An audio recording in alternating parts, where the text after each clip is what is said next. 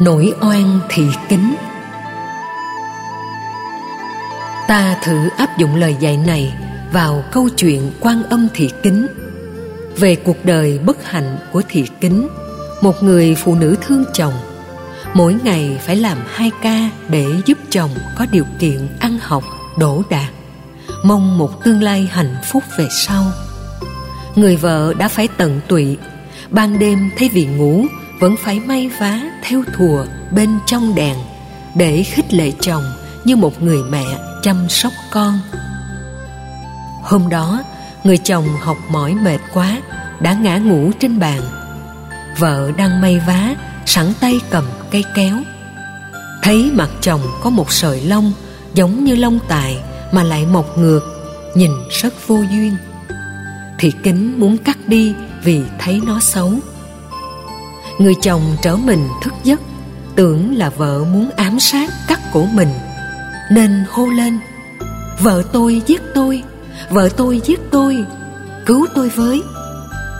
Rồi bỏ chạy. Cả gia đình nhà chồng nghĩ rằng thị kính muốn giết chồng. Dù đã hết lời giải bài phân tích cho gia đình chồng, vì thương chồng ở bên cạnh để chồng có được sự nung đúc tinh thần mà học đổ đạt vì thấy sợ râu mọc ngược nên muốn cắt đi, dẫn đến sự hiểu lầm, chứ không có ý giết chồng. Cả chồng và gia đình không ai tin. Ở đây ta thấy sự hời hợt của người chồng tệ đến mức nào? Sống với vợ bao nhiêu năm tháng mà không hiểu được tấm lòng của vợ là một người không đáng làm chồng đây chính là mấu chốt dẫn đến mảnh đời bất hạnh thứ hai, làm cho thị kính không còn con đường nào khác là phải chọn đi tu. Bản án giết chồng nặng quá. Vào chùa tu trong thời đó, người nữ không được xuất gia để trở thành tỳ kheo ni, cho nên thị kính phải giả dạng thành người nam. Thế là thị màu đem lòng thương vì thị kính đẹp trai thương không được thì oán hận. Oán không được thì phải trả thù. Thị màu ăn ngủ với một gia nhân trong nhà, sợ có con mà không có chồng, sẽ bị thiên hạ nguyền rủa, nên vu oan cho thị kính.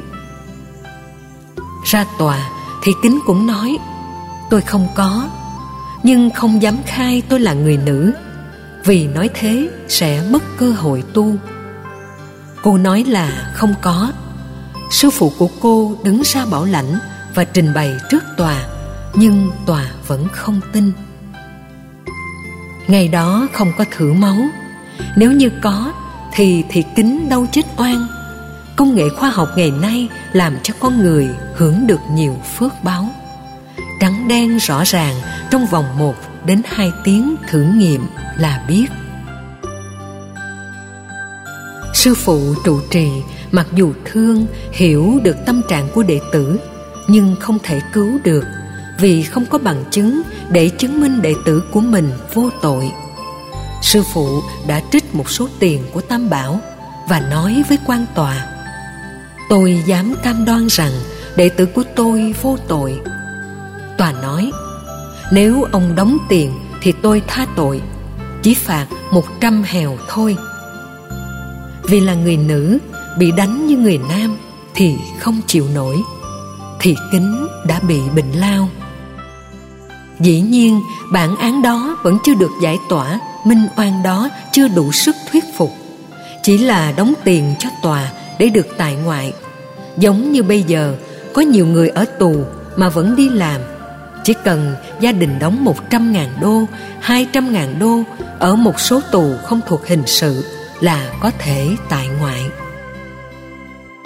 Thị kính là người có lòng tự trọng, không muốn ảnh hưởng đến thanh danh nhà chùa và sư phụ, nên thị kính rời khỏi chùa ra sống ở vỉa hè của chùa. Mỗi ngày đi khất thực về nuôi con, nhưng thị màu vẫn chưa buông tha. Bà đi mọi nơi nói, ông này là chồng của tôi mà không có trách nhiệm làm cho nhiều người không muốn phát tâm, cúng dường cho sư kỉnh tâm. Khất thực được bao nhiêu thì kính chia cho đứa trẻ ăn trước, rồi mình mới ăn. Vài tháng sau thì kính qua đời vì chứng bệnh lao. Trước khi chết, bà để lại một tự truyện kể về thân phận mình. Và nhờ đó, hòa thượng trụ trì đã minh oan được trước tòa dù sao thì chuyện cũng qua rồi, và cũng đã có một cái chết. Ta thấy cái hay của câu chuyện là người phật tử khi bị oan ức, không nên tự ôm lấy, chịu đựng, mà phải tìm cách để minh oan. Minh oan không phải để trả thù người vu oan, mà để chân lý được hiển bày, cho sự tổn thất được giảm thiểu một cách tối đa không may là các bằng chứng tình ngay lý gian nhiều quá, nên tòa phải phán quyết rằng thị tính tức chú tiểu kỉnh tâm, là một người gian dâm và sau khi chết mới giải tỏa được nỗi oan rất nhiều nhân vật trong lịch sử của Việt Nam đã từng bị vu oan như Nguyễn Trãi phải mất đến 300 năm mới được giải oan. Vụ án Lệ Chi Viên giết vua vì vua nghĩ rằng Nguyễn Trãi thương cô tình nhân trẻ của vua. Dù cho ông tự minh oan vẫn không được. Dòng tộc ông dù đã bị tru di tam tộc mà vẫn có người trốn thoát để đến 300 năm sau minh oan cho vụ án đó. Nguyễn Trãi là một Phật tử. Trong số con cháu của Nguyễn Trãi cũng có người là Phật tử. Họ đã làm được điều đó. Cho nên là Phật tử ta phải đi theo Phật. Học theo Phật ta giải thích nhưng đừng để tâm bị khốn đốn, khổ đau mà phải thản nhiên như thị kính. Nhờ đó, sau này người đời mới nâng tư cách và phẩm hạnh của thị kính giống như Bồ Tát Quan Thế Âm với tình thương không trả đũa, không hận thù. Từ đó thị kính có hiệu quan âm thì kính. Là quan âm thì không thể có cái chết đau đớn như thế. Nhưng do dân gian thương tưởng cho công hạnh của bà, hy sinh tất cả vì chồng, nhưng cuối cùng lại có hậu quả đau thương. Tu tập miên mật để đạt được đạo quả mong giải được nỗi hàm oan nhưng lại bị thị màu giáng họa nhờ tâm lực lòng từ bi sức chịu đựng làm cho người ta tôn vinh thị kính, lên thành quan âm.